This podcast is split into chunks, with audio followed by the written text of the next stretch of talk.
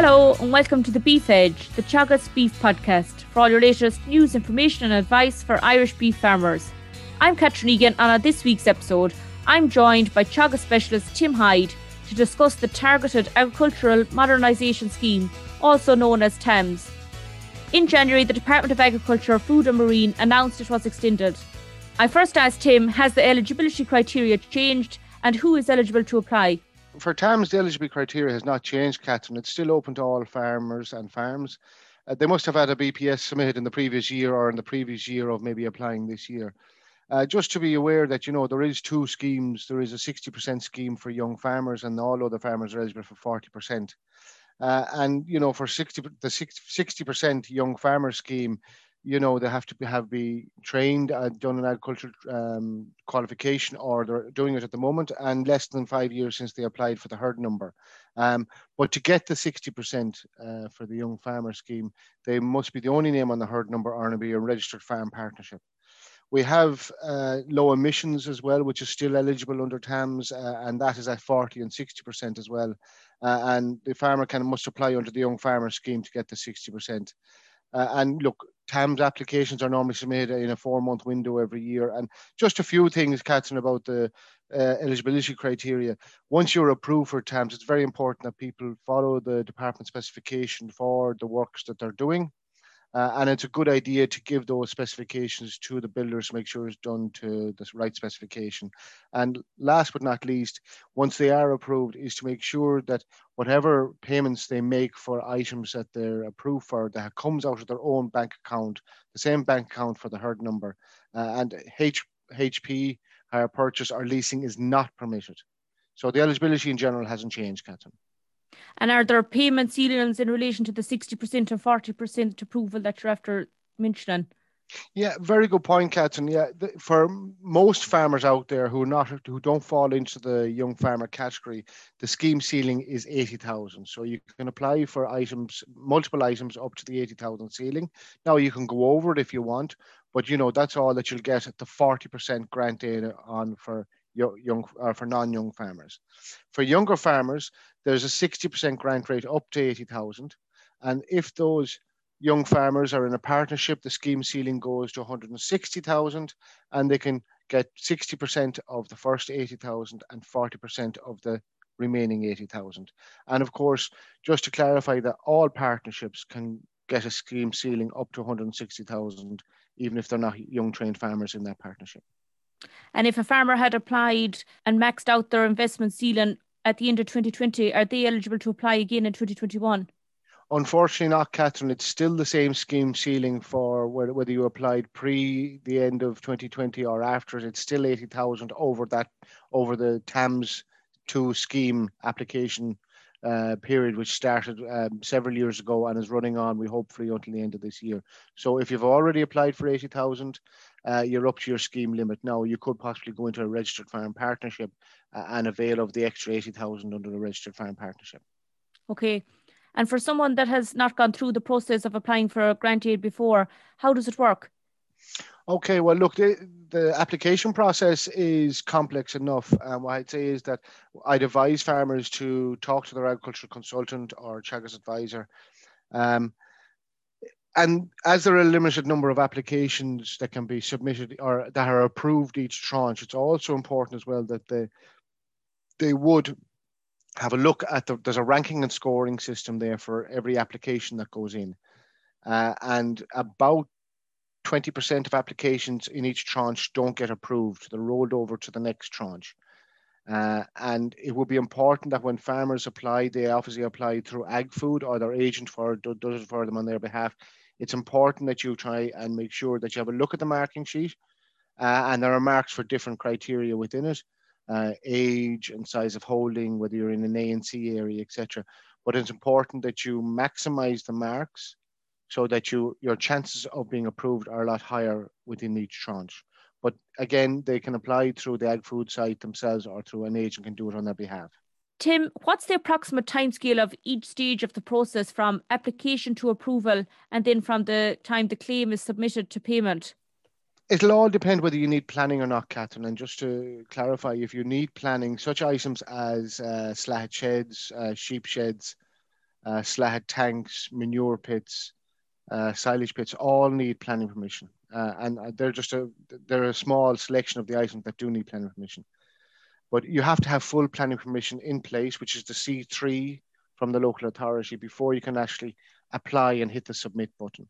But once you have that done, uh, and as I said, it, they fall into four month tranches, and we're in the middle of a four month tranche at the moment. Uh, and what if you apply towards the latter end of that tranche? Well, then you have to wait. All the applications in that tranche are then after that deadline is finished.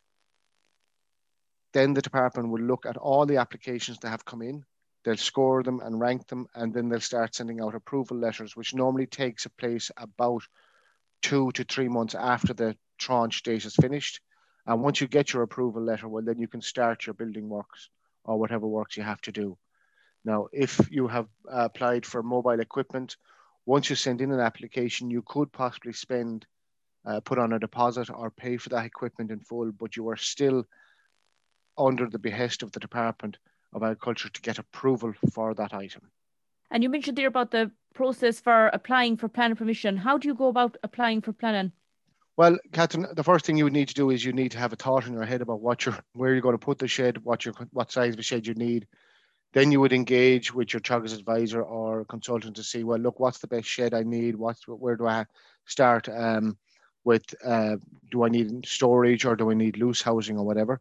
Uh, and then once you have a guideline of the drawings that you need, go to a drafts person or an engineer who will draw up the the the doc the designs of the shed for you to fit your own particular situation uh, and then you go through the planning process with the drafts person but i would say it's very very important that before you submit the planning uh, the planning permission application to the local authority that you would show the final set of drawings to your consultant to make sure that they comply with the department specifications so that you know once you're once you get planning permission and you apply it's kind of a seamless process.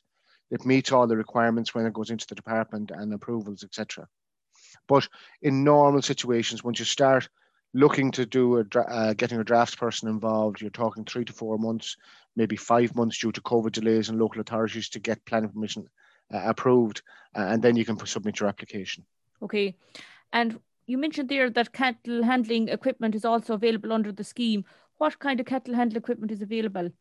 There's there's quite a list of items available under TAMS for every er, for all items, whether it be cattle handling or sheep handling units. So I'd say to a farmer that's listening is get a list of those off the department website. Um, but it covers such thing as handling uh, handling yards, um, single-sided or double-sided cattle crushers races, uh, backing gates, heading head scoops, um, and on the sheep side, there's mobile sheep equipment, and there's also uh, mobile cattle equipment um, handling units as well.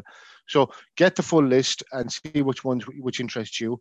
But from a cattle handling facility, you know, people can apply to put up a cattle handling unit with the cattle crush in it. Uh, and it's normally based on the size of the unit that you can go for the handle the collecting yards or the handling yards if you want to call them is roughly you're allowed two meters squared per bovine animal you have on the farm. So some of them may be 30 suckler cows and followers. They might have 60, 70 cattle on the farm at any, any stage during the year. And they can get two meters squared for every animal they have. So 70 by 2, 140 square meters of a of a, a, holding yard is what they could apply for. And then within that holding yard, you put in the crush, etc. Now, just one thing to be careful, Catherine, is that the the cattle handling facilities normally don't need planning permission uh, where they are located uh, more than 10 meters from a public road or they're not within 100 meters of a dwelling houses and other buildings.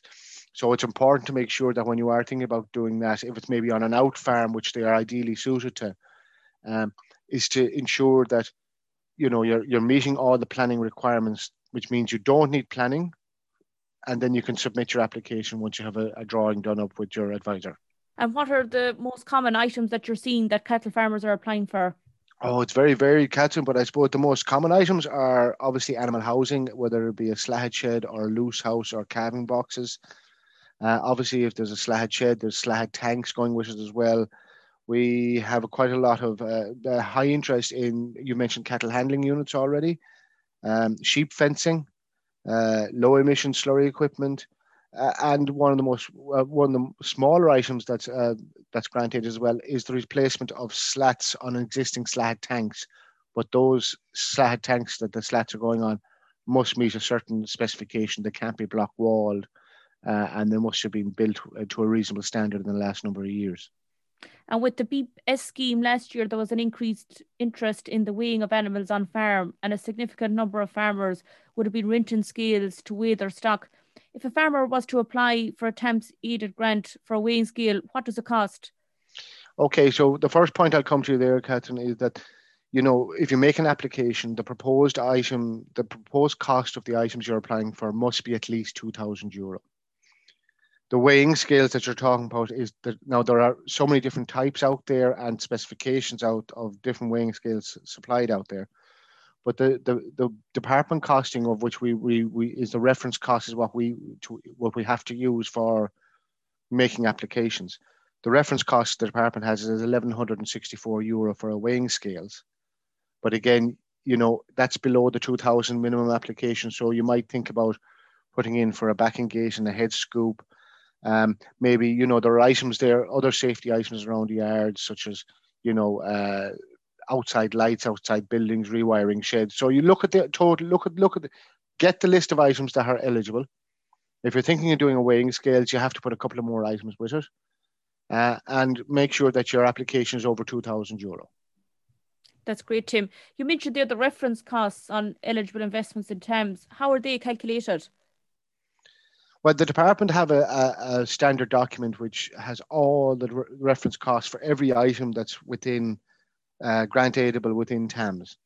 Uh, and the department have picked those costs based on uh, a standard set of costs around, let's say if it's weighing scales, they take three or four different suppliers and say what the average cost is. Now, in some instances, the reference costs, which were drawn up a couple of years ago and are still the ones we use today, are a little bit lower than what's out there in the marketplace. But as a guide, they are the average costs of uh, what things are out there. And you mentioned earlier that there was already 20 tranches of TAMS and that the Minister has announced amendments to the scheme for the new tranche. What did the new changes consist of? Yeah, good question, Catherine. Uh, there are a few new things in there. Um, there are GPS fertilizer spreaders that have come in in the last couple of months for all farmers. And there's also two items there for calf feeding, uh, which is computerized calf feeders, and secondly, uh, milk carts with mixers are grant, now granted under TAMS. Um, one thing that has been dropped off the list is uh, low emission slurry spreading equipment for derogation farmers who applied for derogation in the years 2019, 2020, or 2021. They're no longer eligible for those. And when does the next tranche close, Tim? Okay, the next tranche closes on the 16th of April. What we normally see is that there will be another tranche, uh, maybe three, four months after that. So, if TAMS is going to be rolled over, and there was money in the budget announced last autumn for it, so we hope and expect that it will be there after this tranche, which finishes on the 16th of April, and that there will be a couple of more rounds of tranches before between the 16th of April and the end of the year that farmers can avail of. Tim, a wide variety of items available. Thanks very much for joining me on the show. Thanks, Catherine. That's all for this week's episode, and my thanks to Tim for joining me on the show. You can catch up on all other shows and interviews from the Beef Edge podcast on the Teagasc website at teagasc.ie, or you can listen on Apple and Google Podcasts as well as Spotify. Don't forget to rate, review, and subscribe so you never miss a show. For all other updates from our beef programme, keep an eye on our Twitter and Facebook pages. Until next time, I'm Catherine Egan, and thanks for listening.